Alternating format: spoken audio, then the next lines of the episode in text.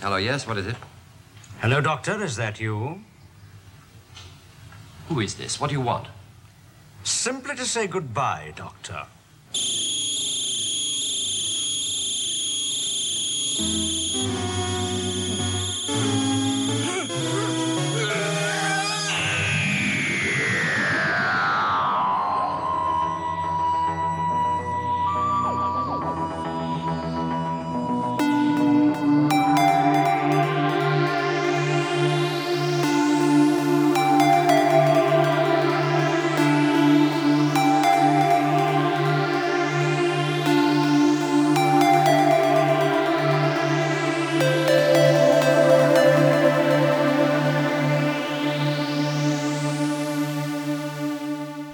Today's episode, The Auton jumps out of the way, and oh my god, did you see how far that Auton fell? That is the best bit of stunt work I have seen ever. you can actually see the plastic thing on the desk in front of her before she picks it up to put it to her face. It's all very evocative, we're feeling quite Avengersy. The thing they don't tell you about Mrs. Farrell is how she has quite a, a big meth habit. He actually was going to physically hurt you and you didn't take to him. It felt a little bit like foreplay. But the master even says the line of the longer it takes, the greater the satisfaction. Hello, and welcome back to World Enough and Time. I'm Andy. And I'm Alex. My goodness, we're all set up and ready to go. I know. How are you? I'm so, so good. You know what I'm like in the summer. When it finally comes, my hair gets all silky sheen and blonde, and it's not brown, Silky it's sheen. blonde. And It my I tan really easily, and all those people, these naysayers say, "Oh, you're burn, you're burn, you're so fair." No, I just tan like a freaking tanning machine. Actually, can I ask, did you tan as a child or was this perseverance that got you to this place? Perseverance. I honestly, I really feel that my tan is due to perseverance. I feel Oh, like as a child I burnt horrifically regularly. healthy.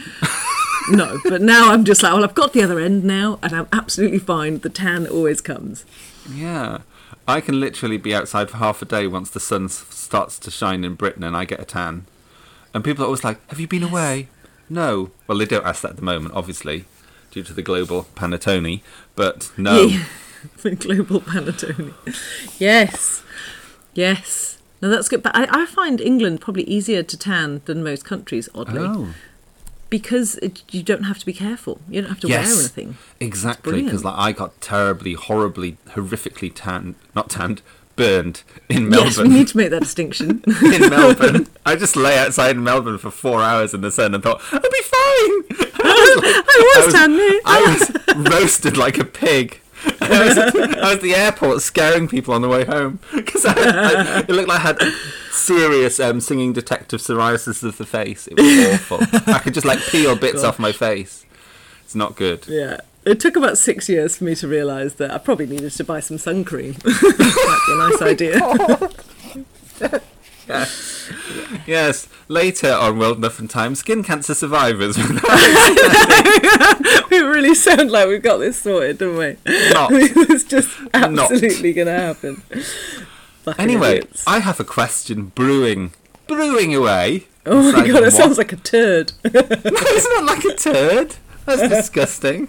Foul. Brewing. Um, and that is, what you be watching on TV? Oh, fucking hell. Fucking hell, Um, mate. Fucking hell.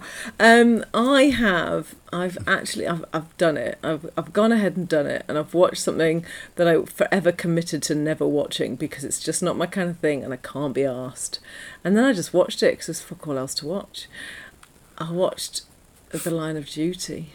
Ah, that's the one I was going to say today. So that's so Oh, funny. you're joking? Yes. No Because way. series I six watched. is series six is on at the moment, and it's it's a Yes. return to form. I know. Yes, I'm Ah, watching Series Six at the same time. But yeah, no, I've watched like six six seasons in one go, like basically in about a week. Um, yeah, it was a it was a tiring old week. I've done my bit.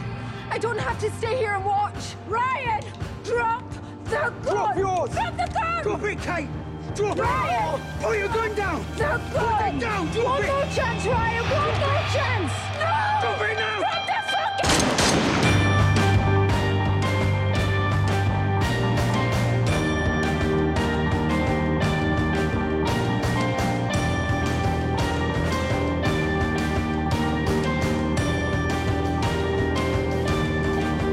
Series one, I just I, I tried to watch it about three years ago and hated it, so I was like, I'm just never going to go there. Um, but yeah, so I just dodged series one and thought I don't need that one, and I didn't, and I was fine. I, I've done it in very odd. I think I started with series five, and then I went to series two, then I went to four, then three, just to fuck things up royally. So which is the one with Gina McKee in the freezer? That's the first one. Oh, I see. Because as soon as they showed that freezer, I was like, "Oh my god, that was the freezer that Gina McKee was in." I couldn't believe it. I was like, "That's a nice. That's such a deep callback." yes. Oh, so yeah, and so you see it again with um that that Down syndrome lad, don't you? Yeah, because you met the Down syndrome lad years ago as well. yes. Yeah. Yeah, Oh, honestly. I love how they've brought people back over and over again. That is okay. So I don't feel so bad that I've been into it, but I still I'm not loving it. Like I'm watching No. it and I'm like I get it, but I, am not. I do think it's overrated, and I do think they use far too many acronyms. And it's like, well, I've got the PIM on the DOP with the NPZ. It, it really it's like "What?" starting at Vodafone. Like that is the way we speak in every meeting, and I, it? it's it's not necessary, and I don't understand what's going on most of the time. Um, but yeah, it is. It does feel like we're getting some kind of induction into police life that we possibly don't benefit from in any way. No, I don't need to know these acronyms. I don't need to know No. these procedures. No, no, no. But I do quite enjoy watching um call her. Is it Jenny from um Gogglebox? oh yes, when she's doing the notes. Yeah, I knew it was one of them. It was, it was going to be an art. What is it, an Article 15 or something like that? I knew it would be. And I just so loved it when they threw the stinger down on the road, and she wrote, she saw, she said stinger, and she wrote it in her notebook. You don't need to write in your notebook. I bet that notebook is utter rubbish. There's no benefit whatsoever. so funny. Yeah. But I do like Kelly Macdonald. I'll always watch anything with her in it, and she's been good. Yes. Um, yes. The thing that re- I don't really like the leads very much. I don't like Vicky McClure or Martin Compston no, very I've much. never. No, Good. no, really, really dislike. Oh, Martin comes. I'm, I'm getting to like him more. He's got a bit of Are when he gets a bit more of a beard. I'm like, okay, yeah, I'm, I'm coming to cope with you. oh, so it's, it's about all he. Lo- it's all, only about how he looks. Absolutely, So you're just 100%. objectifying him. Okay, great. Good. entirely yeah and adrian dunbar i just ta- i just goes right back to that um that diana um. Biopic from like about 20 years ago he was charles in that that's all i can think of him in I love. ever since Oh, what? Oh, sorry. Oh, I see. Was he? Okay. Yes. I was thinking of something completely else, but good. okay what are you the thing, about? the thing that makes me, was that shit Peter Davison series from 40 years ago that you seemed to watch by yourself and no one else seemed to watch about him kept falling in love with different women. I think it was called Diana. oh that lydia Lydia, that was it. Love for Lydia. I never Oh. watched that. oh did you not No, really- you suffered oh that alone. it was really shit oh my god you didn't do that i thought at least i was doing it because you'd done it before me I thought this was Yeah. a well-beaten track already. Oh my goodness! no, you suffered that for no good reason. It's still on myself. I never watched it. Leave it there. Leave it there well, forever. don't worry. Um, the other thing I wanted to say about Line of Duty, which is very important, is how ridiculous it is that the two characters say mate to each other all the time. Okay, mate. What are you doing, mate? Mate, mate, mate, mate, mate. It feels forced and uncomfortable and wrong every It's, time. it's just to, it's just to say, you know, they're not in a romantic relationship. They can Yes, just be it mates. feels But like it's that, yes. so overdone. They- yes, and it always feels Yes. wrong. It feels like that's not what you'd say in that situation. Yes, agree. Right, tell me what you've been watching on TV aside from that, because I want more and better. Because I'm still Well, disappointed and I still haven't done downloaded. the Great it. British Sewing Bee has started, but oh, a it new been- one. yes, sweetie darling, it's a new oh. one. Oh, but Exciting. but it's been broken for me, broken and destroyed irreparably, because I have watched Next in Fashion on Netflix, Oh yeah, I've already Wait. seen that. Yeah, and I Well, loved it. Kelly. and what, what Stacey Dooley's in it. Is, is that the one? No, no, not Stacey Dooley. It's Alexa Chung. Oh, it's Alexa Chung. I was So they're quite different. They're nothing like each other. really aren't. They're nothing like each other at all. all. They're like, they're like different. But I have seen it. Sorry. Yes. No, but I love Next in Fashion, and because they they were so well cut and the designs were so brilliant, and they were so perfectly finished because they were all proper designers who could just cut things and change things instantly. And then you've got bloody Sewing Bee. It looked like it was going back to I don't know to a WI meeting. I felt. Oh, you see, I prefer. I like the because I, I can equate myself to the sewers more easily. Then, mm. like if it's just magical. Oh my god, you do this and you do that, and then suddenly you've got them a fucking haute couture garment. That just makes me feel inadequate. But if I watch Sewing Bee, I just think, oh, I could probably do a bit of piping. I could mm. probably manage that. But I do see that, that journey for you that you you more you're more Sewing Bee because I'm I'm more high fashion. I'm more high fashion, aren't I? You are way more high fashion. Twat. So that's, I think that's self-selection. Nice. Nice. Anything else? Anything else? Mm. Not that I'm willing to, to share on the podcast. Okay. That makes, that makes me sound like I've been watching really dodgy It shit. sounds like a lot of porn. I know it does, doesn't it? Um, no, um, I have been watching things, but I can't think what. Mm, no, Okay, Nothing. that's fine. Cupboard's nothing. Cupboard Watch bear. Yes. So Is you it can see me. You can see me wheeling it, wheeling it, and it's, it's Oh, actually- wheeling. it's hurting my back. I feel like this Goodness has got heavier. Relax this then. prop. Get some support this time. Don't I'm do not- yourself a damage. I, I know. I was going to get a trolley, and no. Um, I just think I didn't need to make it this big. For number one, because I only ever show you it on the on the um, on the on the Teams meeting that we're on now, sweetie darling. Teams, sweetie, teams. Yes. Or because well, the pod, the people listening won't see it either, will they? So I feel like it was a bit of an effort to make it look so perfectly like the Uh, original prop. I love the way you're saying "make it" like there was any part of anyone's brains where they'd imagined you making this thing. if anything, we thought you'd bought it on fucking eBay. But I'm you sorry. made. I'm sorry. Oh my goodness, you and your mad inventor ways. I just love it. I know. Anyway, What is this machine? I've already told you, my dear. It's a time and space visualizer. Do you mean a sort of time television? Yes, like that. Yes, that's exactly what this is. it's wheeled out, so I'm ready to put the Chock-a-Block video block in the Chock-a-Block slot. Chock-a-block. Dun, dun, dun, dun, dun, chock-a-block. Um, okay, so I've got a really, really good song that's amazing, and I just love it, and I love it, and I love it so much. And that works. And I can't remember whether I did it last time or not, because my brain. okay, I don't think I did. Okay, so it is the one-hit wonder of "Too Blind to See It" by Kym Sims. Fuck yeah! Too blind to see it. Too Too blind blind to see what what you were were doing.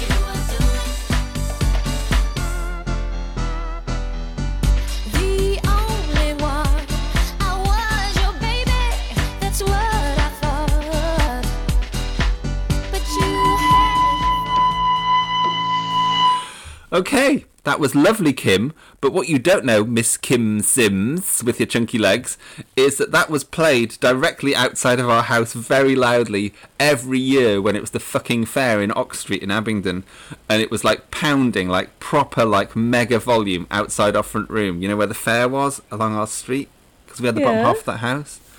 It was like literally for four days every year. the So fair would take over the street. specifically? That song was the only one that this ride played, so it was literally too late to see it for four hours. It's literally outside Oh our bedroom God. window. Such a weird song to hear for four years over and over again. Honestly. So I'm glad I could bring that back for you. I hmm. feel like now is the time. I'm I'm grateful. I always go back there. It's always like this haze of like, why why is this happening inside my house? Anyway, I really I loved that place in Abingdon. It was so pretty. I wanted to see what was number one when when the story du jour was on in 1971, January, sweetie. Um, but I was very disappointed to discover what it was, and there's no way this could be the song. Um, the song that was number one was "Grandad" by Clive Dunn. Oh, you're fucking kidding me. Oh, Grandad. Grandad, We love you. we love you. No, so we're not doing that.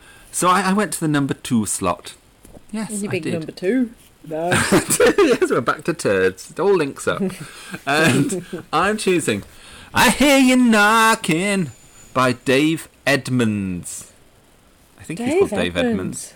Yes, Okay, as I is live that like breathe. knock on wood or something? Is that where we go with that one? No. I don't. No. It's not knock on wood. No. Okay. But I hear you knocking. Okay, good.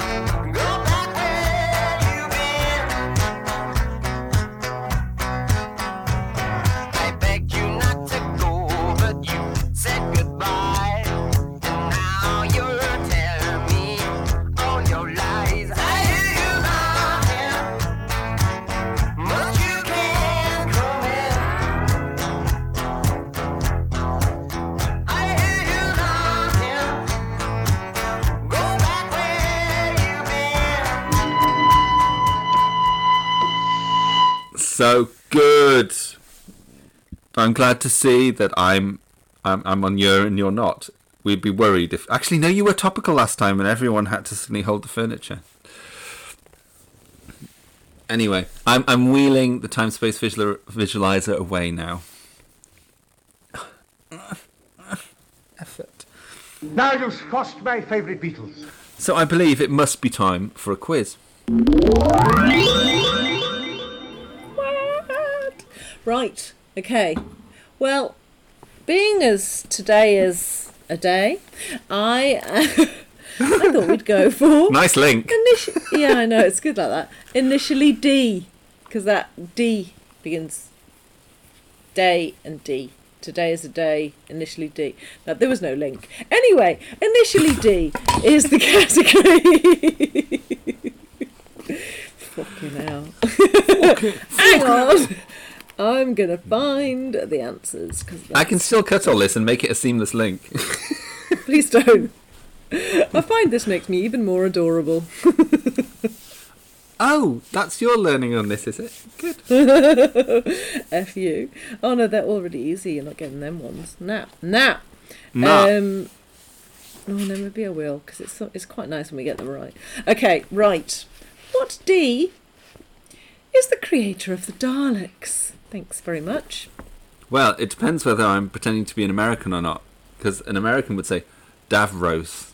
Oh, upsets Would me so much. Oh my Oh, yes. goodness. You're not allowed to. You can't. You No. can't Americanize something that is so wholly English. You can't have your own interpretation of how to can't. say that. Davros is English. I will have placards made. And That's he's something I'm topical for today's episode as well, isn't he? I love a bit of Dabro- Davros. Oh, no, he does not Davros. Honestly, that. Davros. Don't stop doing it. If anyone's listening in America, stop it. stop it. Would you like to say it correctly for them, just once, very clearly? Davros. Oh, good job. That was really nice. Thanks. um, okay, what D is the sound the master hears constantly? Ooh, the sound of drums. Oh, was that what? I think with the visuals, the drums were more more apparent. that noise was odd. Okay, what D are female warriors who come from Galaxy Four? They are the Drahvins, thank you, please, mm. and they mm. have they have split skirts and nice little Bad top, haircut. sort of like a what's that sort of thing that goes over that bit called? Over a top. It's got a name, a r, r, r um, something lanyard, not the lanyard, lanyard, something you put around your neck at a conference. What's it called? Raglan, raglan, sort of top bit. Raglan. Do you not know about Raglan? Oh, so yeah, I See, refer you Raglan is a place in, in New Zealand. I, I wanna, I, I, I'm going to question it because I don't believe you. But good. Um, I'll, I'll Put in you know Raglan top later. Um, but just remember what I was saying earlier about who's more high fashion. Okay, right, moving on. I know Raglan sleeves, but Raglan top that that worries me. I love how you're checking it out. Okay, so it's like a different coloured thing when you're wearing Hmm. a t-shirt. Yes, I'm glad Oh. I've ta- taught you more about fashion today. Thanks for your fashion guidance. What D is a sort of seal that the sonic screwdriver can't unlock? Yesm. Deadlock? Oh, fuck you. Yes, that's correct. Made it up. All right. What D is the planet the Dominators plan to destroy to fuel their ships? Oh, is that the point that's going on in the Dominators? I hadn't worked that out. yeah, exactly. No one knew that. No one knew. I could never have told you in a million years what it was for. Um, Dulkis. And it was nice. dull. Dulkis. No kissing going on dull. on dull kiss. No. No. What D is American tourist Morton? Dill. Explain what the hell's going on in that question. That is Peter Purves's first guest role in Doctor Who in the f- episode Oh, four of uh, three of the Chase. Chase. When he's an American okay. tourist and it's awful and he's terrible. Got it. What D is an offensive term for draconian? Oh, we had this in the other episode. our did! quiz. Dragon. Oh my God. What D is the village duplicated by the Kraals? Devesham. And how many times have we been there? About three million times. Honestly, they got bored of seeing me in that pub. Although there was one time when I went back there and they'd taken the display down that I'd made for them and I was very offended. I guess like there was like this area of the pub that no one ever went to. Like, fuck, No. we're losing business. We need to get rid of this shit. no, they actually properly professionalised it after that and they actually had prints done and stuff of the doctor on the on the column Oh. and stuff. Yes. Oh, what had But you I done? was- Had you done like? But I'd done a previous sort of like I think I gave I think I gave yes a construction made out of papier mache. no, I did a um.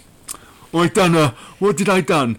I done I I think I, they had my archive feature of the Android invasion all all behind glass in little things and and what else else was it? Oh, it was the video cover. I lost my video cover of Android invasion to the pub to the actual fleur de lis. They did. Oh, that was very kind of you. Not even a colour photocopy. What the hell? I know, so Very rude. kind. That's the only. Right. That's wait a second. Trivia moment. Trivia Right, moment. wait a second. Wait a second. The, that's the only DVD Doctor Who DVD DVD DVD that um that Marisa and I are actually credited on as the Android Invasion because Marisa secured the visit to the research centre, which is where she used to work. So they went there on the location feature on the DVD, and Marisa and I are, or is it just Marisa? Is credited on the DVD as. That's amazing. I mm-hmm. did not know that. Because know. that's where she worked at the NRPB. Is that there? Yeah, that's right. Yeah, yeah. That's fucking brilliant. Good job, Marisa. Would never have managed it otherwise. She did quite well. Okay. She did. Good. Right. What D is the weapon developed on Uxarieus? Yes, let's say Xarius. Colony in space. It's the Doomsday weapon. Of course. Good. I feel I'm doing very Um, well in this quiz, and I'm I very feel you're pleased. doing far too well. I'm kind of getting annoyed. What D is the Kroton machine that needs high brains? That, thank you, please, would be the Dynatrope. Nice. There's just not even a pause here. It's very good. Okay, That's a good sort of like Miranda word, isn't it? Dynatrope. It is. Diner It's a very appealing name. Plinth. Did I, t- did I tell you that we have to use plinths at work? And um, me and Mark Oh, have no. been hysterical about it. It's so funny. Like the new Vodafone thing that we had for a while with our new Go You um, brand platform was that everything was on a plinth. And every time we were in this meeting, it was just like the brand people just kept saying plinth over and over again. And me and Mon were in the corner hysterical. Plinth. It's brilliant. right. Um, we also had someone talk about their um, twins. What was that? Someone was talking about twins missing at birth. We were like, "Oh, yes, Orlando and Bloom. in that moment. Um, right. Um, what D is the surname adopted by Dodo in the Wild West? Oh, Dupont. Oh, I must have missed a question. Yes, correct. I was looking at the answer going, that is not what it says there. I was thinking that as a Yeah, shit name for a fucking Dodo Dupont. So, oh, good. So now this is the question that I thought you were answering. Um, what D is a pirate who fights Amy Pond? Oh shit! This is you see. As soon as I go into New Who territory of death, I know. let's call him Thackeray. So close. More of a, a reindeer slant to it. Um, D- Deary. Uh, you can do it. You can do it. I've given you the reindeer hint. You're almost there. I'm really not. Begins Prancer. with D. Drancer. Dancer. Prancer always sounds good. I got that Prancer. It's because we always talked about Prancer, didn't we? Pranker. But we didn't call it Prancer, did we? No, pranker every time. Pranker. Was there a film called it Pra- so Prancer that we watched? Oh, it was some. Oh, what? I don't even know what it was called. Was it just the Santa Claus movie or something? Oh, was it? But like they found a, the reindeer in the in the Hmm. in a shed, didn't they? Yeah. It was awful. It felt like quite a, a low rent kind of TV movie kind Yeah, of thing. But bit like I a Protocol. Yeah. no, that's really good. right, what D is a G class planet in Tau Ceti? Diplos. Good frickin' job. What D is the secret of life revealed to the Doctor by a hermit? Well, I think it's from the Time Monster when they're incarcerated in Atlantis. And they're talking about the the daisiest daisy. You're right. That's really good interrogating there. of your brain. I like I was thinking, that. well, I don't know what the secret was, but it was the daisiest daisy. Yeah. I don't even understand that. I think I must have just washed over that because it makes no fucking sense to me. What do you mean it's the daisiest fucking daisy? So he's with Jo, and it's a, an overly sweet saccharine scene. And they're really hope thinking everything's hopeless and the master's gonna win. What are we gonna do, Doctor? And the doctor's like, "Well, I learned from this man on a hill hmm, that um, I just looked at this daisy, and suddenly I realised it was the daisiest daisy I'd ever seen." So it was just about how something was itself completely and fully, and it was magical. I don't get that. I wish you could see Alex's face, everyone. Just like, fuck that shit. I just feel like someone's just written me a poem. I feel really on edge and not and you're like, the whole thing. this is your, actually, this is your poem face. It is. It's like anyone ever, ever even tries to begin to read a poem, Alex is like, she's like Dragon's Den. She's like, I'm out. Hundred percent. Honestly, just don't go there. Oh, horrible. I don't want any of your business. I'm not interested. Leave the room. I may lose millions, but I'm not fucking bothering. Um, right. What D does Harrison Chase order Scorby to get? Ooh. What does he order Scorby to get? Well, the pods from the Antarctic, but Think line of what duty. else? Think line of duty. Detonators. mm, I don't know, mate. Dunbar. Oh, Dunbar! Get Dunbar! Of course he does. It's a famous line. Get Dunbar. I didn't know that, but you did incredibly well. So Oh, that 15 fitted with Line of Duty, didn't it? Of course, I got it now. Sorry. Oh, idiot. I was like, I was there sitting there thinking that was a coincidence because I'd said mate, and it was. It wasn't. It's because you said Line of Duty. So, actually, I'm an idiot.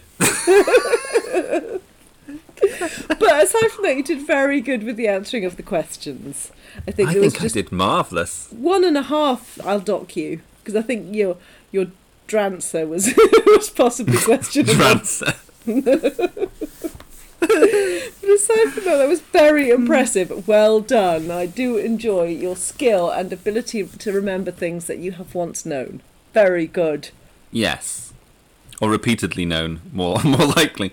Um, so it's time to say goodbye to the quiz, and now it's time for a word from our beautiful, wonderful sponsor, who turned seventy this week. My goodness, she looks amazing. You're listening to World Enough and Time, a classic Doctor Who podcast. Is she your sponsor? Our sponsor, yes. Put What? money to be a sponsor. No, she's not really a sponsor. We should probably just call her friend of the show. Yeah, friend of the show show. sounds nicer. Yes, for, to, for any um, anyone confused, Louise Jameson is not giving us money to create this masterpiece. I'm living in a mansion right now, all out of Louise Jameson's pocket. exactly, You're funded by Louise Jameson. the new I house, she honestly, liked she's sorting out the carpet. Something special. It's amazing. it's good. Right. It's time for us to go back to dun, dun, dun, Terror of the Autons. Ah! Oh, no.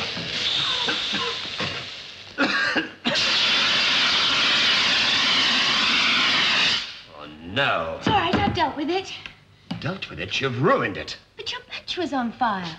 Three months' delicate work, and now look at it, you ham-fisted bun vendor. But this whole place might have gone up in flames. My dear young lady, steady-state micro-welding always creates more smoke than fire. Steady state micro welding? Yes, an advanced engineering technique pioneered by the Lamadines. Remarkably gifted race that had nine opposable digits. Nine what? Nine opposable digits. Yes, well, never mind. ah! So tell me, that cover that you're just propping up in front of us, that. I Target book cover. Doesn't It's, doesn't it's it make you think beautiful. That Terror of the Autons is going to be amazing with that cover? It makes you think it's going to be quite scary. It makes you think that you may at some point see an octopus with a human eye. What about Like- this one? The fuck? Is that not the macro terror? what the hell's going on there? Why and what? The back is a bit more reminiscent. Oh yeah, yeah. I feel like I was there. Yeah. Yeah. Wow. But- yeah, that was a lot. Nothing, nowhere is it more evident than in the covers of these novelizations that they failed to do the giant octopus nesting creature in Terror of the Autons, and that they really wanted to do it. So was that something that they had wanted to do? Was there a plan at some point to have done? There was the a plan for some octopus tentacles outside the window in the um, in the tower bit on the antenna. Oh, that But would have they- nice. It would have been nice. Yes. Anyway, I would like to start by asking you. What's your first experience of Terror of the Autons? Where does it sit in the landscape that is your life?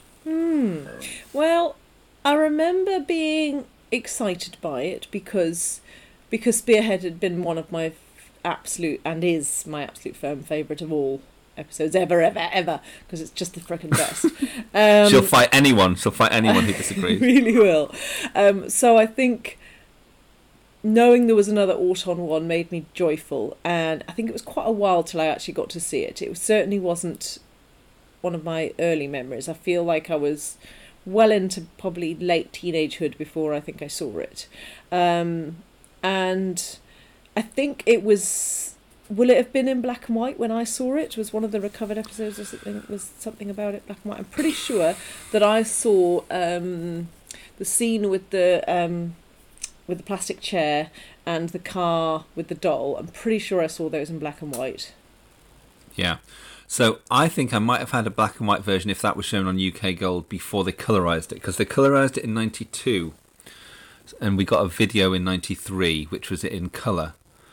but I think we might have had a version from UK Gold before that, but I'm Oh. not certain. It's not one I remember in black and white.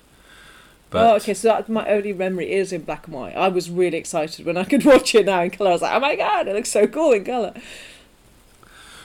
yes. So Okay. thoughts, thoughts back then of Terror of the Thoughts Autons. back then. Um, thoughts back then. Um, fixated on weird doll thing, thinking how terrifying and Mr. Sin like he was, um, and a general feeling of kind of forgetfulness. like it just, it didn't really impact me.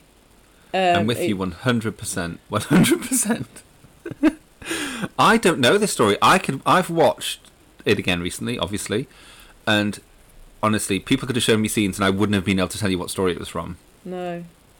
I I just didn't know it. I think I've seen it maybe 3 times in my Right. life, Yeah, I don't think. which is like Yeah. like that's so low for me. It's yeah, for you low. that is, yeah. yes. Um, and Yes. yeah, and I had, yeah, I was I was shocked to find out it was Jo's first one. I love how all of these things are, are a first for me. I always find these Yes, I do love that for you as like, well. oh my god. I do love that. That things are always a shock. It's like you're permanently surprised. Imagine that life for you. Oh no! so much fun. You know, Yeah. I'd much rather not have all the production details in my head forever. yes. Yeah. But it is a story of thirst. But before we get on to that, I think it's time for you to give us what the audience are here for, which is your synopsis of Terror of the Autons. Good. Well, you lucky, lucky things. Right, so we have the doctor. He's on Earth. He's a bit grumpy about it. He's given an assistant. She's a bit thick. And. Pull and that she's- punch. and she's got the job because of her uncle. Already. I'm not supposed to like her. You're already thinking, why? This is just a horrible turn of events. Um, we see a man with a really bad accent, and you're like, it's okay, the accent was deliberately bad. He is supposed to be from Yorkshire, not a worry. Um, and then you see the master, and you're like, oh my god, he's here, and I want to hug him because he's the best thing in the world. Um, okay, so he does some stuff up on a telescope. Tele- what are they called? A satellite dish. Dishy. Yes, dishy, those dishy things. scope. what are they called? Radio telescope. Dishy scope. Dishy scope. Radio. Blah blah blah blah blah. Um, yeah, one of those. Okay, he Yeah. makes a man small. That's fun. Um, and then we find from some museum somewhere a nesting tetrahedron, dodecahedron. I'm not good with my hedrons, but a Let's just call it an energy unit. an energy unit has been stolen. There we know where we are. There's going to be some nesting Auton hell coming our way. Oh my god! Um, so, Doctor continues to get grumpy. We need to check out these plastic factories. Plastic factories are the way forward. Yes, they damn well are. Every every Doctor Who story should be set in a plastics factory. And where do we find the master is now? He's chatting with a guy called Farrell, and he is making him do some shit with production that we don't understand. Um, lots of men in suits have a wander around. Some of them die. Um, and then there's some stuff in a circus. It's really racist, and we all feel a little bit sad. Um, then Oh, feels more stuff happen. There's definitely a plot. There's some daffodils. There's men with big heads. There's a quarry. Um, and we know that they're going to do something bad. And you need to get there in the nick of time because that's what happens in Jon Pertwee Doctor Who. It's got to be in the nick of time. Run, run for your life. Um, there's lots more sexism, more sexism than you could ever even begin to try and elbow into a story. Like they really tr- must have tried hard to get it in there.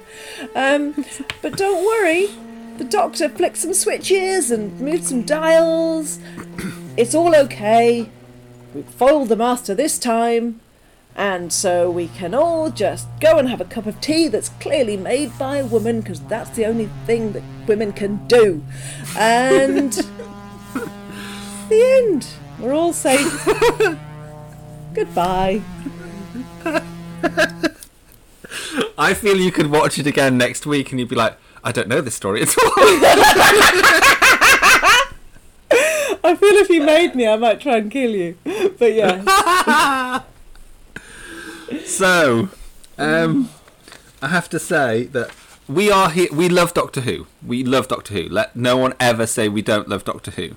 No. But But we do think. You see, there's this thing in fan circles that you're not allowed to say negative things about Doctor Who because why are you watching it then if you don't like it? Why do you talk about it being bad?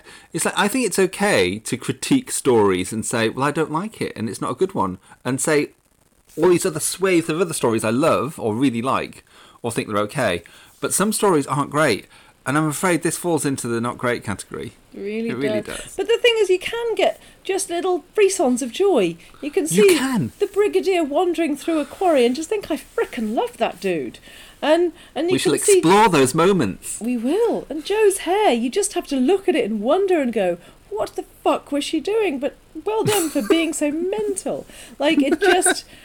Those things, are, they bring us the joy, yet the story itself, bleh, really Yes. not great. I felt the same. Uh, shall I read you? eggs. Uh, sh- shall, I, shall I read you John's review? Oh, This yes. is, uh, well, he gave us two reviews. The first review was at the end of episode two, and the, the third, the, the second review was at the end of episode four, and was just three words. But the first review was, for one, I don't like Jon Pertwee. For two, I don't like Jo Grant. And three, I don't like the story. and he said it like he was like, I own fifty-two percent of this company. he was very much like, "This is the straight dope on this. I will not be taking questions." Good. Um, oh, I'm can you glad guess that was three- so clear in his can- brain. Can Kill you guess the three words at the end? What? Kill, kill me now? That was shite. And I think Mm-hmm. I always like to watch Doctor Who with, with John because of the lens of what he his lens is different. And there's some moments he thinks are joyful. I'm reminded of that moment And in Planet is- Spiders. he's very good at, at giving Doctor Who its dues. Like he really Yes. is. He's quite. He gives it its time. He doesn't expect modern day standards from it. He does just No. he lets it run, and he can be really positive about some stories. But yeah, if he doesn't like it, I think that's a that's a very fair crack of the whip he's given it, and it was not worth it. Exactly. He watched it all. He watched it all. Good he job. just and he didn't complain too much, but he was just like, yeah. I, it led to a conversation about what was linear storytelling.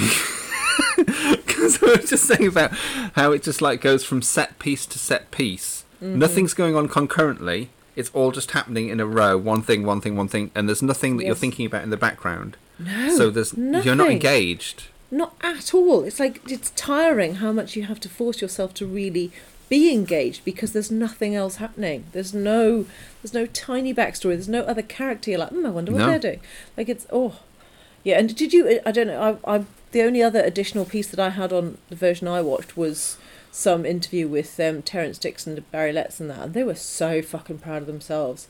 They really had created a fucking masterpiece in their eyes, and they were bagging new Doctor Who like nothing else. I was like, how effing dare you? Oh, were like, they? Honestly, it was really upsetting because it was it was it was Barry Letts, um, Terrance Dicks, Phil Collinson from New Who, and Oh uh, yeah, I did watch. I think I did watch that. Yes. And oh yes, it was like Phil Collinson obviously was doing his best to be positive about old Who because obviously Yeah. that's why he has a love of it. But they were just like, nah, new Who, they just romp through it. They haven't got a clue what they're doing. It's just oh, it's rubbish. And, oh, it was just fuck off. Have you just sat through what I've sat through? Because that was not classic.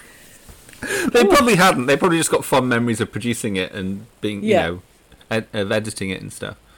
I like it was- what what yeah. they did say was about how they'd really in in this episode or in this story, it had all been about creating a family.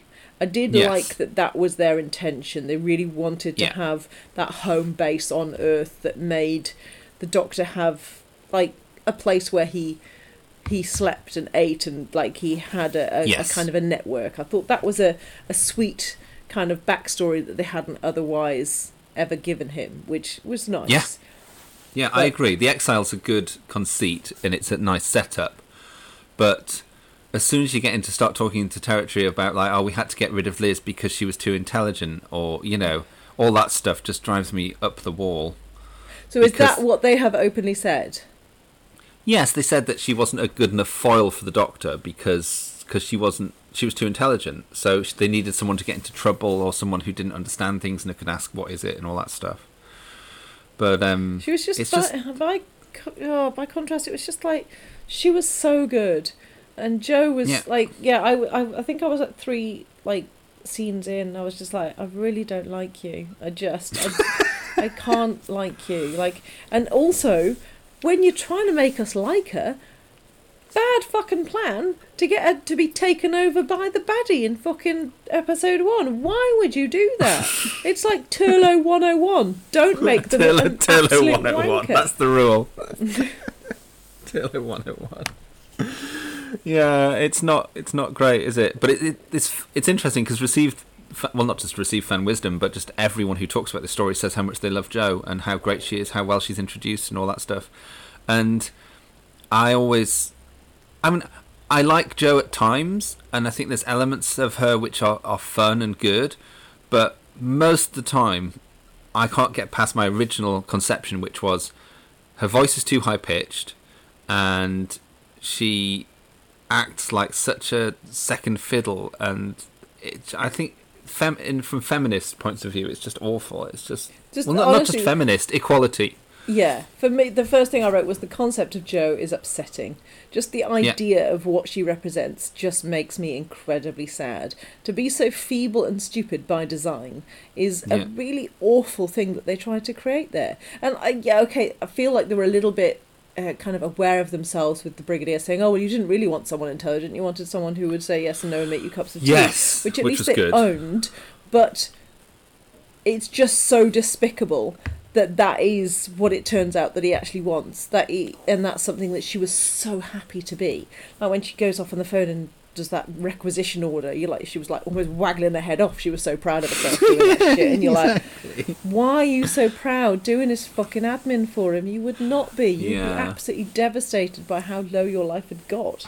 Hello, scientific supply section. I'd like to speak to Mr. Campbell, please. But what other fans say on podcasts about about Terra is, oh, it's great that she gets involved straight away and she gets into it and she gets all all the different things she does and she ignores the doctor and goes off and does her own thing. And I think that's true. There's some agency, but it's all only within a sort of like a parameters of what's allowed for a woman in this drama. I think. Mm. And Yeah, isn't she the only woman other than Mrs. Farrell, the one whose husband dies, the troll doll? yeah i think so Yeah. yeah that's quite sick isn't it Yes. Yes. Well, did we not even see one in the background? Actually, even the people who ran up to the doctor with a big bat, there was no no women with that. And I was thinking, God, if I had an opportunity to hit the doctor with a big bat, I would have been the fucking front of the queue with that one. I mean, I know this is another issue that we need to talk about is that I think this story is one of the ones where Jon Pertwee's Doctor is, is really annoying. Um, some of the lines he has, like, um, you know, he's when he's slagging off the Brigadier, having reached that brilliant conclusion, Brigadier, and all this I sort of know. stuff. Oh, that was sod off. awful. And he was like, oh, there was something else. It was like, oh no, where was it? It really, really upset me. He was, he was really kind of, oh, so you don't need me anymore. Uh, And he was like, oh no, I do need you a little bit longer. And he was like, oh, I'm so glad I stayed for that kind of thing. And, oh, you're like, oh, how effing rude are you? He was just, I know, it's a shame. He was so It- smug. Smug was the word. yeah, completely. No, Yeah. did not, Not like good. No. There's a line he said, I cannot work without proper equipment, and I just wrote, oh, do F off next to it. Yeah, yeah, I have a few of those. yes. Yeah, So uh, can just- I can I take us to Yes. a happy place? Oh, Um, I just I I like to get some happy stuff in there. Um, I am quite happy in a quarry. I feel quarries Always. are a good place.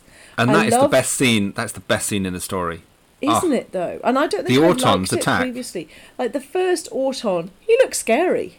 Yeah. He looks frickin' terrifying, and he's quite lithe and brilliant. And then I love the fact that there's a fat Auton. Love that. I really wish that he'd kind of the fat Au- Auton had been deheaded as well, so we could see his real face behind it. And I just love, I love the fact that the doctor was sorry that the master was there making some Autons, and and he was like, "We'll make a fat one and a thin one and a tall one and a short one," and I just really like that. Probably Exactly. could have done. Um, but yes, um, I did. I loved that bit where obviously there was Jo running towards us, and she's got her heels, and obviously she did do a terrible thing to her ankle, but we don't care because she was running, running, running. She was Yeah. happy. Then the brigadier comes and he saves her, and he's looking really strong with that gun. And then there's Richard Franklin, and he is running around the other side of that car. Yes. He drives towards that Auton. The Auton jumps out of the way, and oh my god, did you see how far that Auton fell? That is the I best was bit of stunt work I have seen ever. And the fact that he gets up immediately and know, starts so climbing good. back up that hill, that was on. And even in that interview, Richard Franklin was like, "Oh, I think I would have directed it slightly differently. I would have made him pause a little bit longer and then start. Fuck off! You have no idea. that was the best fucking thing that happened. It was so good. It was just like, oh my god, he, it actually did happen. There was no cut. It was like that guy Yeah. fell down a hill, walked straight back up. It was brilliant. Loved It, that. re- it really was good. Honestly, that was the best scene in the thing, and I didn't know it. Even though it's the best scene in it, I didn't really know that scene, which is weird, isn't it? Because you think, Yeah. oh well, that was the scene you'd make you watch it because you think, well, that scene was really good, but I didn't yeah, know it didn't it. stick. I Yeah. knew the taking the mask off, but I didn't know yes, the next that was episode. the only bit that had stuck in yeah, mind. Yeah, how weird is that? Yeah. We really didn't Yes. pay much attention. I have lots of questions of things to, that need solving. Usually you have, but I have a lot. Oh, but one Oh, thing that I must tell you about, which is the biggest gaff, and I don't see anyone writing about it. When the daffodil squirts the stuff in Jo's face, Hmm. and she has that plastic thing on her face, Mm. you can actually see the plastic thing on the desk in front of her before she picks it up to put it to her face. It's actually on the workbench. Yes, in the in the shot before it's on the workbench. You can't. It's, you can just see it looks like a bit of molded plastic plastic on the side, and that's Oh, I so it was like there I for her to go to watch pick it up. now. Oh, that's I couldn't so believe funny. it. We rewound just to check that it was there. Yeah, and that's how she got it to put it on her face. Yeah, Big goof. me. Yes. big goof. It's like Yes. Starbucks on Game of Thrones. Goodness bloody me, that's impressive. Yeah. I also have to say that I love, love, love the inside of Rossini's caravan because it was so well designed. Because it was so awful. It w- I felt how mildewy and grim and old ornaments with dust on them it was. It was just, it was exactly like it would have been. I just thought someone's been to a caravan at a circus and they've seen how grimy and smelly and old Spanish holiday ornaments it was. It was awful. Yes. I, I loved it because it was awful. You loved for its awfulness. Yeah, I think that's a very fair call. It is to be loved for its awfulness. Um, Yeah. Did you find the the circus quite upsetting? on all the levels. Apparently, there was like toing and froing between Jon and Katy during it because Katy was like, "Oh, the animals," and Jon was like, "Yes, but I used to work in a circus, so I like it, and it, it can be a good place." Katy and all. I think they were kind of butting heads about that one straight away. So Katy was actually upset about the the treatment the animals, of animals in the cages, yeah, yeah, yeah, yeah. Oh, good. Yes, but um, yeah, Jon was pro circus, so Well, yeah, he would be, wouldn't he? he would, Um, sweetie. Yeah, I mean, it was just so you've got Tober, you've got. Toberman again. Was it Toberman being It just was Toberman. mute strong man? Oh my goodness, give him the fuck I another know. role. I know, not good, not good at all. Um, what I thought was the weirdest thing was, why did all the circus folk attack the Doctor and Jo? Had they been taken over? I think that yeah, I think that the in, intimation was that they were quite weak willed Right. humans and they'd all had like enough of whatever the master does like his glamour i would imagine the vampire term the glamour that he that he just kind of makes them all want to do his bidding and they were all kind Ah. of following his will that's what i Because I thought that was really odd and violent. I'm like, why are they being so violent? Honestly, I was so with them. I was like, "Give me a that now!" I honestly would be Wow. happily the first one to smack him in the face. I would, honestly, by that point, I was utterly furious with him. I, I, honest, Hmm. I don't think I've even written down so many of the things that he did to upset me because I was just so upset with him. Like he was Yeah. just utterly despicable throughout. I, I really I couldn't hate him more. Oh, and then then with fucking Yates trying to placate Jo as well, and he's like, "Oh, easy love," and you're, "Oh, will you die now?" Uh, Easy oh, love. Don't try. Just do as the brigadier says. But this Heck reminds off. me. This reminds me of when we were younger, and I remember all the people in our lives doing that to you. I, I remember it so clearly, like particularly Stafford days, where it was where the mum's boyfriends or or other people just being like, "Oh, calm down, love," and all that, you know, all that sort of stuff. It was such a world that I knew, and it was just horrible. I've never experienced it because I'm a man, but I I have like empathetic annoyance. Yes. Yes. Yes. It, yeah, it is so amazing. And and then um and I'm going to keep going back to the interview because I think I just made more notes on the fucking interview than I did on the actual Doctor. Like, um, that Richard Franklin was saying in this interview, I said, Jo Grant was a daffy female. You couldn't treat girls nowadays like that. Um, and then he was he was making out like um, girls nowadays should be more like Jo, and being a daffy female was a perfectly wonderful thing to be. And he was just, it was just, oh, it was awful the way he was just so comfortable with everything that he had been saying, the things that he was representing. He was wonderfully proud of it all. There was no question Yeah. in his head that he did the right fucking thing. Yeah. Um, yes. Yeah. Do you know what? Do you, do you know the Jo thing that I do to annoy Marisa? Is I go up to her and go, "Member." I do that quite regularly. If she can't remember something, else, member. It's just so awful. I don't know whether it's in this story, but it's the bit I hate. Yeah. Yeah. No. Oh, that bit, uh, that line that everyone says they love. I just cringe to my core. That line, which is, Didn't say I passed. oh, Oh, yes. God. In general sciences, yes. No. F off. Anyway, I've got. I want to play a game with you, and it's called Factory Comparison with Andy and Alex. I must say, I do love a 60s plastic factory. They are pretty much my well, favourite. yes, so, but yes. which is better? Is it Farrell's Plastics, or is Mm. it whatever the other Autoplastics from Spearhead from Space? Discuss. Okay, so Spearhead from Space, we've got the workings of a, of a factory. That shit, big plus. We've got a booby secretary taking us round. Big plus. Always go for that. Yes. Yes, every freaking time. Ah, we've got double level of the set with um, Ransom's whatever it is, Ransom's biddy. Um, but here, amazing brickwork outside. Oh, Very, okay. very nice. Oh, we like the Beautif- brickwork. Okay. Yeah, we like the cars outside. They're all. It's all very evocative. We're feeling quite Avengersy. There's stuff going on there that we're quite happy with, but Okay. The the main office, I like it. I trust it. It is part of that building. The master's little play around room, not so much. Not trusting it. It doesn't feel like it's part of the factory. It Yeah. just th- there's a lot of CSO-ness happening in this So episode that takes you like completely out of what's going on. You're Yeah. Like, where am I now? What fucking house am I in? What room am I in? Like it's yeah, they really I, I wrote do down. overdo it. I wrote down. I don't believe in the factory. Oh, you don't believe in the factory. Correction. I own 51% of the flag factory. And the only reason I came back is to shut it down. As of midnight tonight, I'll be tearing down the flag factory. And I'll be putting up a wall factory where a wall factory ought to be.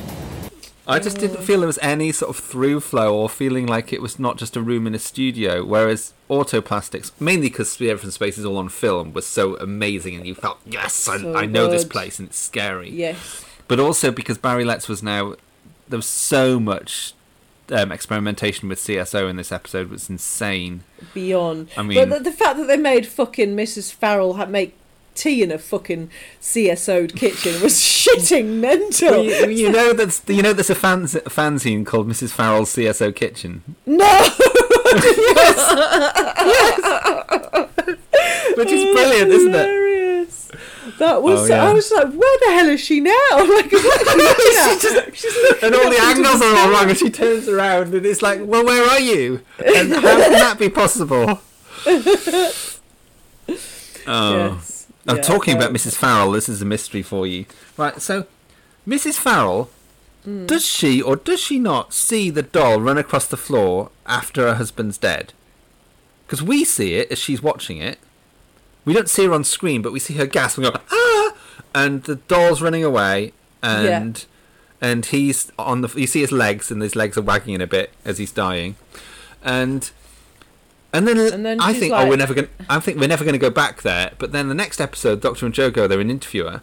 Um, which is a scene I never remembered, by the way. No, I no, I couldn't believe it happened. I was like, "Is this a new scene? Is this been edited in?" But um, and the first thing I'm going to say, she's going to say is, "Well, there was this hideous doll that ran across my front room floor, and I'm scared of my shitting pants. I, I pissed my knickers, as Blanche would say in Tenko.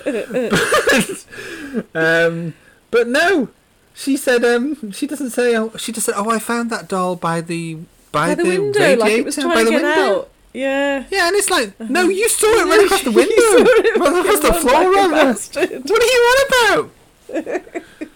The Talk thing they about don't you rewriting about Mrs. Farrell is how she has quite a, a big meth habit. She she can't Yeah, exactly. That's the other fanzine, Mrs. Farrell's meth habit. Another scene I had no memory of: the troll doll attacking Jo, but attacking her by it being thrown in her face. I loved it. She was just like threw it towards the camera. Like, What did she throw at his face? Her face? no, it was obviously a stagehand just threw it at the oh, camera. Oh, okay. I, all right, it wasn't Oh, in the lab, No, I see. so I funny. remembered that. I because I was Oh, I like, as soon as the she was, as soon as the doctor found some pointless reason to leave the lab, I was like, oh yeah, that's that's because of Jo needing to get attacked by a fucking troll doll. Yeah. Yeah. Yeah. I- yeah. Right, I've got another question, another mystery that I want you to solve, mystery gang. Mm. Um, right, so when Farrell is at the factory with um, Farrell Senior, and Farrell Senior saying, "Well, I'm not sure about this, son. What's going on here? And I don't like this master trap. I don't like your attitude." And he sat down, and the master raises his arm to thump Farrell, but then he? stop. He does. He Ooh, raises his arm to that. thump him, and then stops. And then Farrell forgets that's happened, and he's not under hypno or anything. He's just he's like, "Oh, I didn't like him very much. I didn't take to the chap." He says in the next scene. He says, "I didn't take to the chap. didn't. I didn't take to the chap. He actually was going to physically hurt you, and you didn't take to him." Oh, That was oh, I'd missed weird. That. That really took me out of it. I was sat there thinking about that for ten minutes. I was like, "No, he was going to thump you across the face, and you I just did- didn't take I to him." liked him though, Mr. Farrell. Yes, Oh, bit, liked him uh, very Mr. much. Farrell Senior. He was really. I loved his kind of old '60s grumpiness. I felt Yes. like he kind of. He was who we were wanting. He was who we were willing for in this episode, but we didn't have him for long, which was a real shame. I did, like, yeah. He just he had sense about him. Liked a bit. My fav- my favorite line from episode two was, "Looks like a black pudding." Yes, I really like. that. But it wasn't said like that. It was said in Oh, such an authentic Northern Irish accent. It oh, was, was so good. Oh, of course, because McDermott's Northern Irish. Yes, that's right. Yes. Unique, right enough. So, uh, you're you're a magician as well as a colonel, eh? I am many things. I will. that's as may be, but, but but but you're not a director of this company, Colonel Masters. I'm in charge of production here, and I answer only to Mr. Farrell and his father. Look, why don't you try it? Well, you'll never sell that. I'll tell you that for nothing. Sure, it looks like like a black pudding. Try sitting in it. It's got a cool, clammy feel to it. Now, plastic should be warm and dry. To the Sit down. But yes, he's I the did love him. he's I the loved a bit of he's the sleazy guy from Seeds of Death who gets killed early He on, is- isn't he? He is with the underpants. The one who says hello to all the ladies before he Yeah. goes to. But I the just. I really liked him in this. I must admit. I think I was just waiting for some good acting, and like he just instantly came on. And I was like, "Oh, I like you. You know what you're talking about. Don't sit in the chair. Don't sit on the chair." He was, yeah, he was lovely. Yes. And it's a shame that you saw him pull it down at- to start with, but once it was around his face, it was good. That was Yeah. good. Yeah. Yes. Um, Um, one thing I'd like to to ask you, my love. yeah, you ask me and I'll answer. Uh, question. Um, so, like a theme, I guess, that kind of came out of this for me, because this is the the start of the Doctor Master thing. Um, was it felt a little bit like foreplay? It felt like it was like the Doctor and the Master just kind of like I don't know, titillating each other, and like the doc- the master even says the line of "the longer it takes, the greater the satisfaction," and I was just like, dirty bastards!" Well, like I mean, fans have taken this further. There's there is there is homoerotic fan fiction Yes. around this so much because it's absolutely there, and and that's the, my one of my biggest problems with the whole story is at the end, like a lot of people have died Yeah. because of either the well the troll doll killed that guy, but also the the chair, but also all the people who were killed by the daffodils. Yeah. And at the end, the doctor's there saying, "Oh, I'm kind of looking forward to seeing the master again." I'm like, "What? You're looking forward to more death?"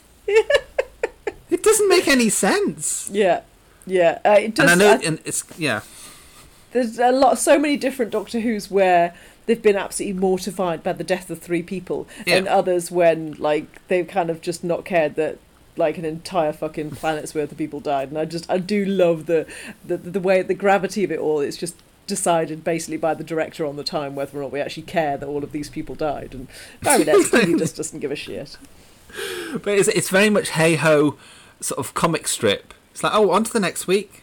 We'll probably see the master again. Isn't that going to be exciting? And I suppose there's an element of that's for the kids and that works. And you'd be like, oh yeah, I'm excited as well because I'm ten or whatever. And I can see that. And I know the people who grew up with the Jon Pertwee era loved it in a way that we didn't because we didn't grow up with it. yeah Um, but I still, I, it's weird watching it now and thinking, well, lots of people have died. That's not okay. yeah It's, Yeah. it's just odd. But it's because it's but that's also the they thing that I they think weren't changed. developed I think it became more comic strip from this story.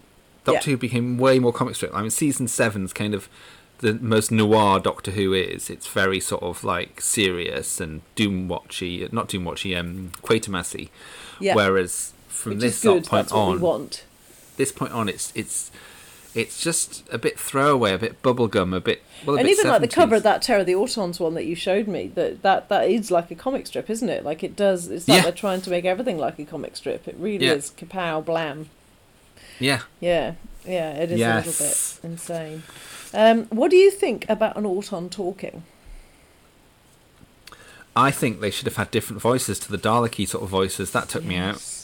Very Yes. Daleki, very not Yeah, appropriate. because they they clearly used a ring modulator to get the same sound, but it was weird. Yeah. Yeah. Yeah, it just Yeah. they shouldn't talk. I don't think there's no need for a an auton. The Yeah. whole point about an auton is that they don't have their own agency. That's the whole fucking point Yeah. about them. They are controlled. They are not someone who's going to say yes, sit down in your fucking chair. I don't care whether or not the masters come in. No, they're they're just to be controlled. That's their that's their thing. Yeah.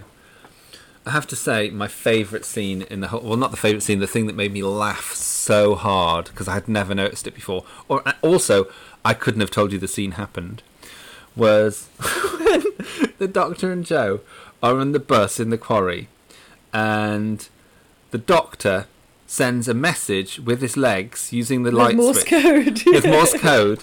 And the, the message is the longest, most complicated sentence in this it's like daffodils are doing this and then there's really that and you should be really scared. It's just like what on earth? Just two words should be enough. Over I and over know. again, you twat. like daffodils alert um, or whatever it's like bob or whatever it was i can't remember what was going on but it was like a really long sentence that you would never send by morse code it was hilarious and i was thinking of the friction burns on his ankles while he was doing that like and, the, and also the fact that the brigadier just writes it gets it all down really Yeah, quickly or his easy. friend does and it's like Yeah. oh that was so funny when i thought i just sat thought thought about jon pertwee doing that for ages What's F again?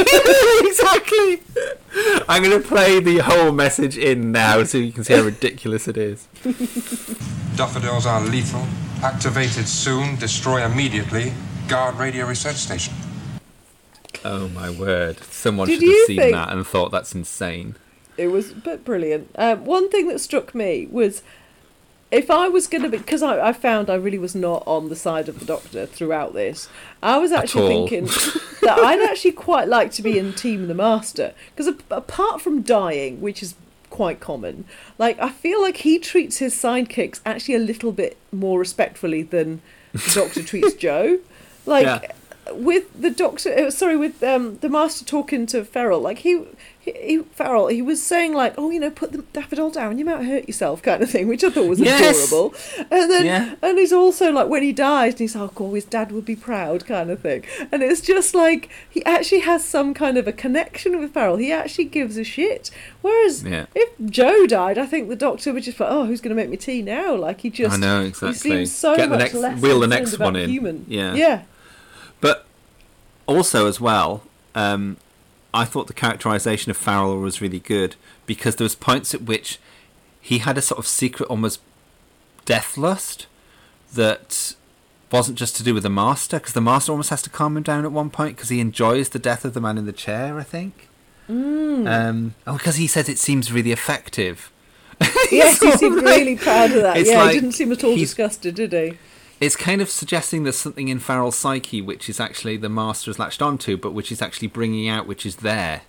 Yeah. This sort of like quite a macabre thing, and I thought that was interesting. In a story which was very one note in terms of Yes, the, you, where you're desperately trying to find some Yes. kind of levels to this. Um, the one thing that I, I, another thing I didn't quite get was how disgusted the doctor was with that Brownrose chap, and he's like, you know, that idiot Brownrose. And I'm like, what are you talking about? Like that idiot brown Yeah. rose is like every other fucker you've met, and he's just like you. He's just a, a brown nosing twat who's into the government, which is just like you. As long as you can get a nice fucking Stilton and a bloody whatever. Oh, I just Glass yeah, of red wine, yes. He didn't feel I like know. he was. No. Oh, and tell you something else. What is the deal with your mask thing that goes over your nose and your mouth?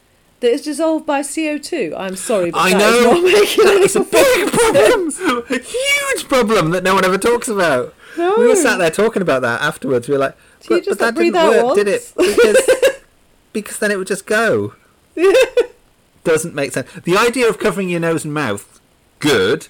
Yeah. But the way of getting it off should not have been that at all. So bizarre. Just. So stupid. Mm. There were so many bits like that where I thought, like, there's the Morse code message. There was that. There was oh, just so many things where I thought, well, and that's for just you not, to not it notice a flaw, that that's quite impressive. a scientific flaw. I know exactly because I never do. It's like the mark of the Rani, just trying to get them to drink that juice again, because that's how it works. just drink this brain juice, you'll be fine. Brain juice. Yes, you see, I can be scientific very, very Yes. occasionally. Yes, Talking of science, just reverse the polarity, and the Nestenes will go. Oh. The end of the this more you story, hear it, big oh, problem. The end of the story. It was just I was like, oh, because I was I'd, I'd been on a bit of a, a Michael Wisher kind of a rabbit hole, and I was like, oh, did you know he'd done loads of spin-offs? And I was like, he'd done Shakedown, he'd done some weird thing called the Wartime Chronicles. He was in some, he'd done loads of them, and I was like, oh, it ended. It just, I was just like, oh, where the fuck did that come from? And I rewound it and watched it again, but it really was like there was nothing to watch, nothing happened. It really was big looking dials. The master suddenly decide the, the doctor just says one sentence about oh but they probably won't accept you as a leader and the master's like okay i'm going to abandon everything i've been doing for the last four episodes and join your side what No one can stop him now. Your precious little planet is finished. We're finished, then you're finished too. Nonsense! I helped them to come here. Do you really think that that thing will distinguish between you and us?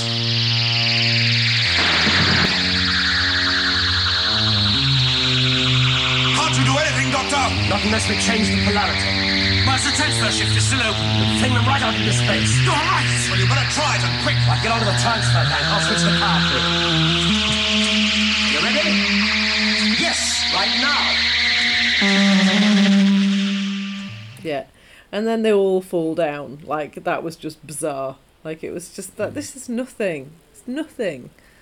It was no you- did you understand did you understand why the bus was in the quarry as well why they went to that quarry i, did, I know it was near the telescope That was it. but It was just that was near. it Yeah, okay it was a good parking spot.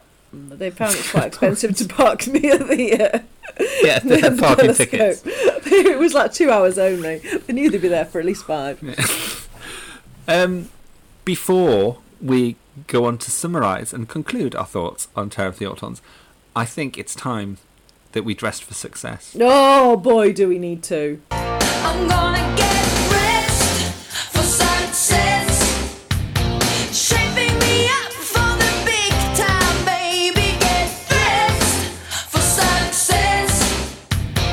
Right. he wants to kick off? Um, yes, I'd love to. Tell you the first one. What the fuck was that hat about, Farrell? What the hell were you doing? He was dressed like a perfectly normal guy in a suit throughout. Suddenly, they go on a day trip. He needs a fucking busman's hat on. It was brilliant. I was looking at him like, where did you get it? It was so at odds with the rest of his outfit. It was fantastic. It was Really, weird. really I love those hat. sort of hats in the seventies, though. People just doff. They just put on a hat and they were like, "Yeah, I'm Yeah. fine. I'm cool." Yeah, it's my hat. I, I'd like to do that. I'd like to do that and think I could just put on a hat and go. You so just- could. You need to do more on. hatting. Do you think I need more hats? Okay. I really think you could do it. Um, I only wear I only wear one at the folk festival when I wear a big broad brimmed hat and I do Do wear sort of you? cowboy one. Yeah. Oh yeah, I've seen that. Yeah, no, I like that. Yeah. Um, more I like. I'm I'm gonna go costume stroke outfit. So the actual autons themselves, like, I don't find, even though their large headedness is kind of it's un, unnerving, they're just not as scary as They're our not. autons were. Like our autons, they were brilliant because of their plainness, because they were just it was just a doll's mask that with nothing like it was so unfettered by pointlessness like it just it was terrifying for its Yeah. basic and this I was agree. just like it wasn't it didn't work. Yes okay it was nice that you could put a big hat on and it just i don't know it, it was it was interesting and different that they did that but it didn't work. It didn't give you the fear that the true autons would give you. Yes, I agree. I thought it, it's it's like it didn't need redesigning. no This is- really this not. is if you're going to bring back monster- use the yeah. same fucking thing.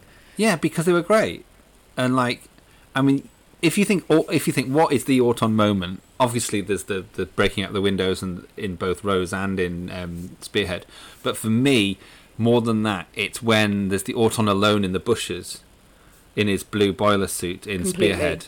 completely And him running around and all that, how terrifying that is! It's like that is running it's the Auton running brilliance. and the oh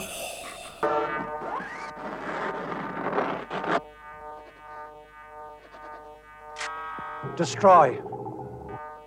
Total destruction.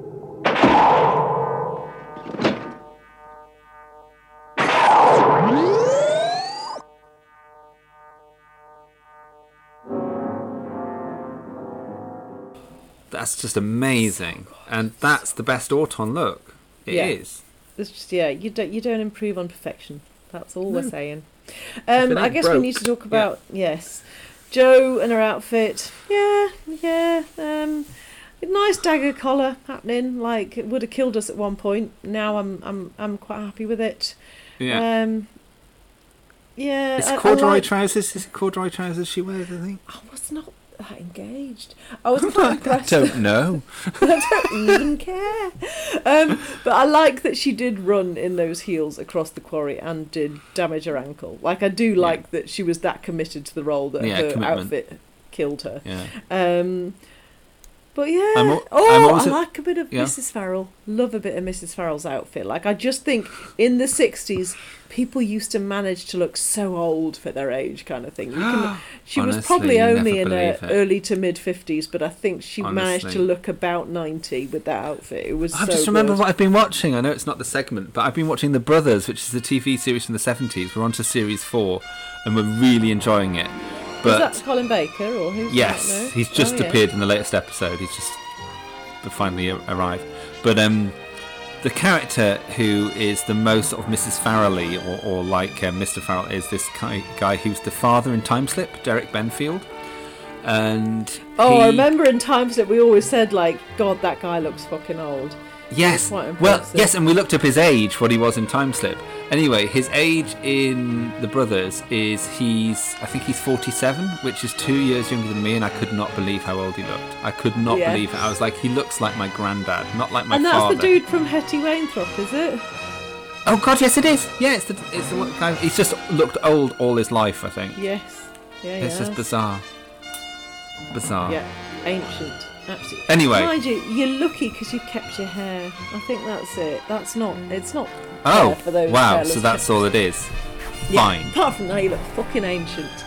But just imagine you a bit bald with like tufty bits at the side, like that. That's not a look that you're going for, is it? I don't know. I might try it.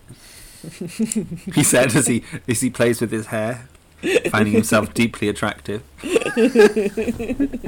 um, can I just say, I do like a man in a man in a lunchbox.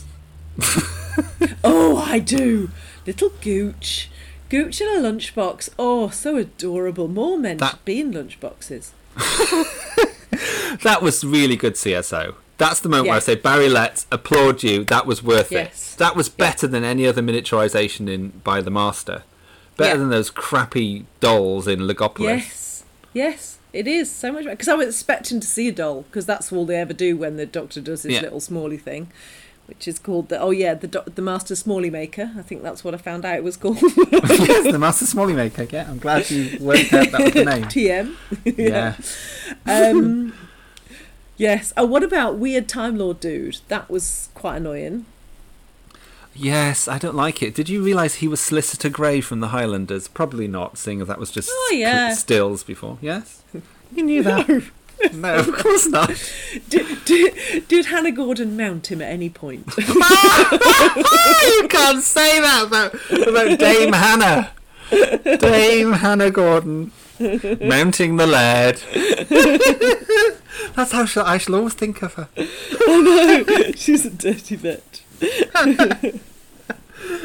Yeah, oh, I'll tell you a line I yeah, really what? enjoyed. I've got a line where the dog, um, the master, sorry, not the master. I just keep saying words and hope one of them becomes right. Um, when Jo comes into the room and talks to the doctor, and she says, "You're not grateful, are you?" And I was just like, I really wanted to just change that lightly, slightly to. You're a complete wanker, aren't you? Like it, just, it would have felt so much more right. It was just like you need to be slapped in the face right now. He was Really so hard. shitty. Really Yeah. hard. Yes. Yes. Good. Agreed.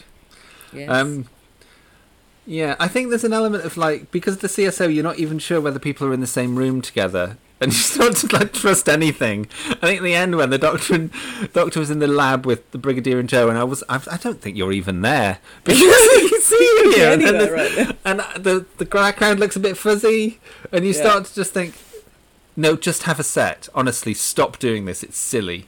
Yes. Um, Whereas my favorite. I feel like they've calmed down by by Day of the Daleks. Like I know you were a bit annoyed by some of the CSO and Day of the Daleks, but it was it wasn't to a degree where they took you out of it. But this was just gone mad, wasn't it? Yeah, I think they spent had two days on CSO for this story. They actually Wow. spent two days using this for this, all the CSO that they did. Which because there's one point where Jo's in a phone booth, isn't it? And that was in that was all CSO, and it's like she's just floating. Yes.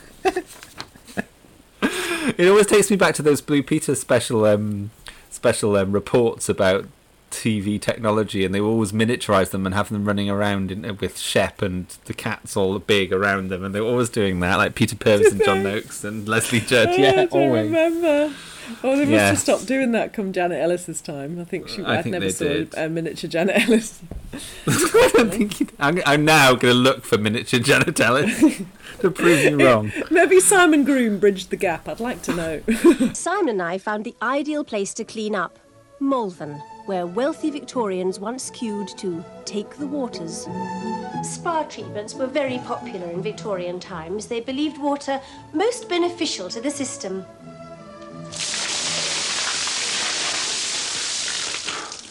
Good grief, what was that? That, Mr. Groom, was the descending douche. Ah. In his horrible shoes, I couldn't cope with Simon Groom's shoes even back then. Those horrible flat pancakey puddingy pasty I shoes. really need to find out Simon Groom's Horrible. shoes now. I think they were This actually called. stuff. I think they were actually called Pod. The shoes. Oh, I know what you mean. if You know, a- oh, Dad used to wear pod shoes. Oh God, shudder, shudder. Not good. Tale of the Autons has led us to Simon Groom. That's never a good link or a journey. Oh my God, pod shoes are still going. Oh, are they? That's foul. Oh. They should be destroyed. Are you sure But the master's not behind them? They don't. They don't plaster around your face. And... So I have a question for you, Roger Delgado, Yes. the best Yes. master? Question mark. Oh, you see, that's a question. It really is. It you see, isn't I love him. I love him very much, but he is a little bit not my master, and it's it's not fair. I love him, and I trust him to kill you if he walks up against you in a, dark alley. But Anthony Ainley is is definitely the one for me. I love him so Same, much. same, same. Even though there was some silly plots in the Davis era and stuff, and he's not always served by them, I do. Also, You can't He have plot as the argument because fucking hell, what was the shitting plot in the whole of the Jon Pertwee era? I think it's like, oh, we might just have a little bit of a a, a fight near a bloody oh yeah near an oil refinery near any factory. Oh, it's just can I, can I have an, another question for you, which is Yes. so you think the Master's a really good idea, and it's all part of this bringing things to Earth and having this part of the unit family and all that stuff. Do you think it was a good idea or not a good idea to have the Master in every story of that series? Well, you see, I oh there was a line that um and it, pro- it probably was deliberate when it was like I kind of crossed out Channing is to, no the master's controlling your mind. Um it was completely Channing is controlling your mind. The master is Mm. controlling your mind. And it just I was like would it have been nicer if we just had a series of Channing type people who were Yeah. kind of the nemesis for that episode or for a couple of episodes. But did it better things to have the master? I I possibly don't think so. As soon as you found out it was the master, A, you knew that he would always be thwarted in a really pointless way. B, you were like, well, even if you hadn't seen him yet, he was going to be popping up soon. Like it just got so formulaic that there was just no kind of excitement to it. So Yeah. yeah, I just think it led to lazy script writing and Yeah. um yeah i think it like you're saying it is very much that comic strip thing it was just very batman and robin and you just knew it just had to be the joker any minute now regardless of what the plot was it was just like oh yeah, Yeah. he'll pop up now so yeah i think it was yeah possibly not the right call to have him in so many Good. You've said everything I was going to say. So even the bit about the joker good good glad. all of that. No, it wasn't original. I didn't mean to imply that. Um, Jo Grant, best companion ever. I feel uh, when I like I was watching a lot of her talking about it after. I he- I heard her say some lovely things. Like she really loved everything about that experience. She cared so much about being part of the Doctor Who family. She really. uh, It sounds. It, it sounds like Jon Pertwee himself made quite a big effort to be a good man, like on set. Like whenever new, if there was like a new story and there was new cast members, he would really try and invite them on and make them feel like they were having the best time ever. Like that sounds appealing, um, and so I like that whole family thing they created. That's appealing, but Yeah. as a companion. I, I just I don't know what anyone's talking about. Like Barry Letts was like, oh, I did the did the audition with um and Katy Manning, and it's like, oh, of course it's got to be her. And it's like, what did you see, and what what is everyone else seeing? Like, what is happening? Where they're all like, oh my god, she's amazing. Especially when you hear about people like Anouska Hempel were um, were were t- tested and other people, and you think, really? I don't know. Maybe she's just on camera. She lit up. Don't know, but I didn't see it. No, It's it weird. didn't feel like she. It's all slightly heightened and theatrical and Hmm. squeaky. Maybe that's what they wanted. Maybe if they were after that comic strip, comic strip Yeah. kind of feel, then Yeah. maybe they wanted someone who would overplay everything. Yeah. Um, but no, but it's ti- it's tire- it's tiring to watch. It it is. is. But After I, much I don't more feel like I was entirely. It was not her that made me so tired. Like it was the combination of Oh, nothing yeah. to grab hold of Yeah. and really basic plot that just Yeah. made it Yeah. painful. Yeah.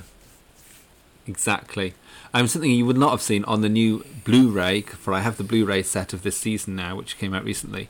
Um, so it was a glorious version I saw with top marks to the people who did all the um, colorization and, um, and making it all beautiful. Um, but one of the features they have on the DVDs is the behind the sofa thing, and two of the people they had watching this were the current master Sacha Dhawan and Anjali Mohindra, who's his partner, who is um, Rani in Sarah Jane Adventures. Oh, I know So, her, don't I? She was also played the um, the bad terrorist in The Bodyguard, which is a really good series recently. Ah, yes, Yes, I know Yes. exactly who you mean. Oh, yeah, she's brilliant, isn't she? Brilliant. Well, anyway, her and Sacha Dhawan, who are like an important acting power couple in the UK, I would yes, say now. really. No, to be so honest, good. I have heard enough about them. Yeah, you're right. Yeah. Yes, they are. Well, they will. They've watched all of the all of this series for that box set. Have they? And yes, and I just their open open-eyed enthusiasm for watching them and excitement at seeing the original master and it was the master's first scene and him seeing what the, Roger Delgado was doing and how he could maybe inform his his performance and it was really good getting people who were really good actors commenting and being engaged by it obviously not by Mm. everything but it was that was the funnest thing for me actually this time around was watching them watch it Nice. because i guess it's Oh. gogglebox isn't it but yeah Yes. It's very good at them of them to engage Yes. throughout, though. Wasn't she someone else in Doctor Who recently? yes she was the whatever that queen of yes, the, the, one with the were Tesla. It was the was it the Tesla yes episode? the night of nikola tesla or whatever it was called a really Yeah, long title okay. episode yeah Yeah. Okay, that's good. I knew I needed that extra. Good. Yes. So I think we have reached the point at which we're going to summarise. Shall I start, or do you want to? No, you go for it. Okay. So this was clearly a reinvention for the 1971 series season. Um, it's good to see the master, and I enjoyed his per- first performance. Um, I think Yates is a bit wasted, and I don't see the point of him really, because he's new in this as well. Jo, I struggle with the concept of the companion um, that is like that of having to be a foil for the Doctor. I mean, we just watched Reboss and just saw how brilliant it was when you have two intellectuals together. For instance, Yes. Yes, how awful Um, would that have been? Fucking hell. Ugh. but the linear storytelling and the comic strip nature and the moving from set piece to set piece I found tiring and unengaging and I just didn't believe a lot of it partly because of the CSO effects don't usually bother me but it did kind of take me out a bit but I just it was just particularly the ending the the you know oh yes we must stop them why suddenly problems problems but I just Yes. liked I will now always think of the story as the as the um as the adventure in which the doctor wiggled his legs for ages in order to send the longest Morse code, me- code message in history. Nice. That's a lovely lasting memory you have. I Yeah. like it. Good. Your Um, Yeah, no, it was. If if the point was to bring back the things that we loved about Spearhead from Space, they failed miserably. I think to Yes. have to have taken something that was so beautiful and forgotten all of the parts of that that made it beautiful and just used the pointless bits was just like they missed the point entirely. Um, Jo was really upsetting as an actress and as a concept. Um, there was yeah the, the doctor was even worse. He was a horrible horrible man. Like i i feel like like he he was i felt jimmy savile about him. He was just awful. He made my skin crawl. Um it was it, but it was it was it was very oh, I don't know, like make deliberately making you feel small. That was yeah. I remember that was that line. Oh fuck! I'm never gonna find it again. Oh, oh you finished with me yet? Um, was when he was talking to Oh, the yes. to the um brigadier, and it was just like it really felt a bit gaslighty and a little bit just kind of making people feel Yeah. unimportant and other the whole thing was just nasty um so yeah it, it just it felt like we're about to embark on a long period of him being up himself and um and being um what's the word when people encourage it being enabled yes he was enabled to be even more of a Yeah. Yeah. um, and so yeah, I, I just it makes me think. Oh, well, I'm glad we don't have to do all these episodes in order. like, yeah, exactly. That would be such an uphill struggle. I could wouldn't go it? down that. Although I So, would yeah. say it does dissipate. I think from this point, there's still moments, but it's never quite as bad as this. I don't think. Really, I don't think so. But maybe I'm wrong. There are some moments, obviously, where he's terribly patronising. But yeah. Hmm. Yes. Yeah, I guess not long after Day of the Daleks. I'm very happy to be honest. I loved a bit of Day of the Daleks, so yeah, I, it kind of lasted for that long. Um, so yes, um, so yeah, disappointing, and yeah, shan't be watching it again. Um, no, but not much to redeem it. There we go. Gosh, I think we're on the same page though, aren't we? Okay. Um, in Doctor Who, Fame, in, Doctor, well, before we get there, in Doctor Who magazine, they used to give people things TARDISes out of ten. So I think I'd like to start that by saying how many TARDISes out of ten you give each story. Oh, God. So TARDISes out of ten, please. Okay. For Terror of the it- Autons. I'm gonna give it three. Wow. And that is that is for Plastics Factory plus what's the other bit? Oh yeah, plus Quarry. Like that. and, Goo- that did and it. Goodge in a box. Goodge in a box. Yeah. I'm gonna Yeah. give it. I'm gonna give it a six. what the fuck? what? There's no room. That's like. No, it's like the very first episode of Strictly when they give everyone a fucking six when they deserve oh, no, nothing. no, no. It's because like most Doctor Who stories, like an average Doctor Who story would get like a an eight from me, and the ones I really like would get a nine, and the ones I think are brilliant would get a ten. So that system works for me. Thank you, please. That's rubbish. So what gets a two? What gets a two? Like what are you on about? I don't think things get a two in my life in world in Doctor Who. Okay. No. And So the lowest I'd probably give is give us is probably a three or a four. It would be. And what And would I'd- that be? I'll give a four. Space. Museum. No, I like the Space Museum. I don't know it. I'm just saying that's I probably a seven, maybe, or an eight, even. Um, what would get a what would get a three or a four? That's a good question. Oh, probably, probably something from season twenty four. So, like, Oh. Time and the Rani or something like that. Oh yeah, yeah. so like, just just for reference, because we've only just started doing this. Like, Oh, I've, I've just worked out one. I've what there's one I'd just give one point to, and because I hate it, it's my least favorite Doctor Who story of all time, and I'd just give it one point. Nothing if I could, Uh-huh. but I couldn't.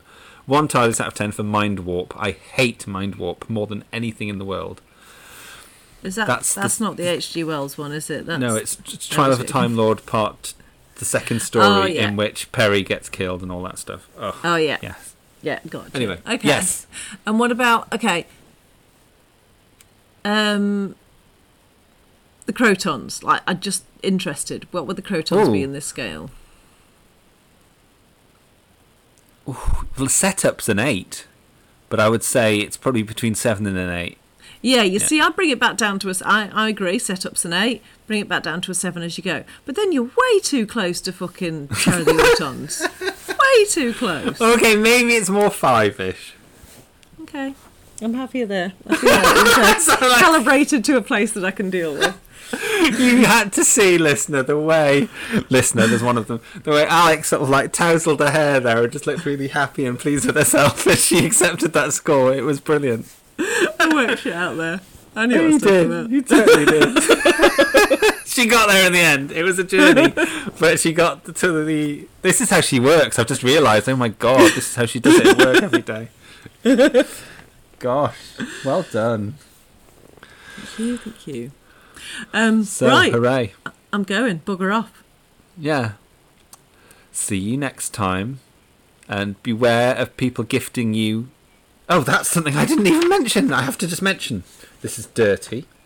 The troll doll, um, and they said, um, what was it they said about it? It's a novelty for grown-ups. Ah, that was dirty, wasn't it? That was very strange. Yes. And what would you do with it? Those arms are quite thick, and it's not appealing. it's not was like, what? Whole the front page. But don't you just love the way the master hoys it in the car? I must admit, I really Yeah, it's like- enjoyed that. It was like, poof, chuck it in there. Love Yeah. that. Oh gosh. So, on that note, Yes. troll troll doll sex doll. Uh, I can't ever think of that in the same way now. It's time for us to depart, dear listeners. Um, we it's got will a speak to you fuzzy again face soon. as well. Sorry. Stop talking about the troll sex doll. Um, You know, purpose. Yes. until it's time to join us again on World Enough and Time, I have been Andy. I'm always Alex. Goodbye. Bye!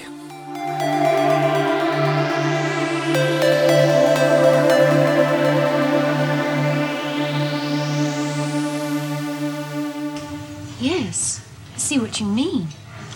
It wasn't intended for children, naturally. Some sort of a novelty for grown ups, I suppose.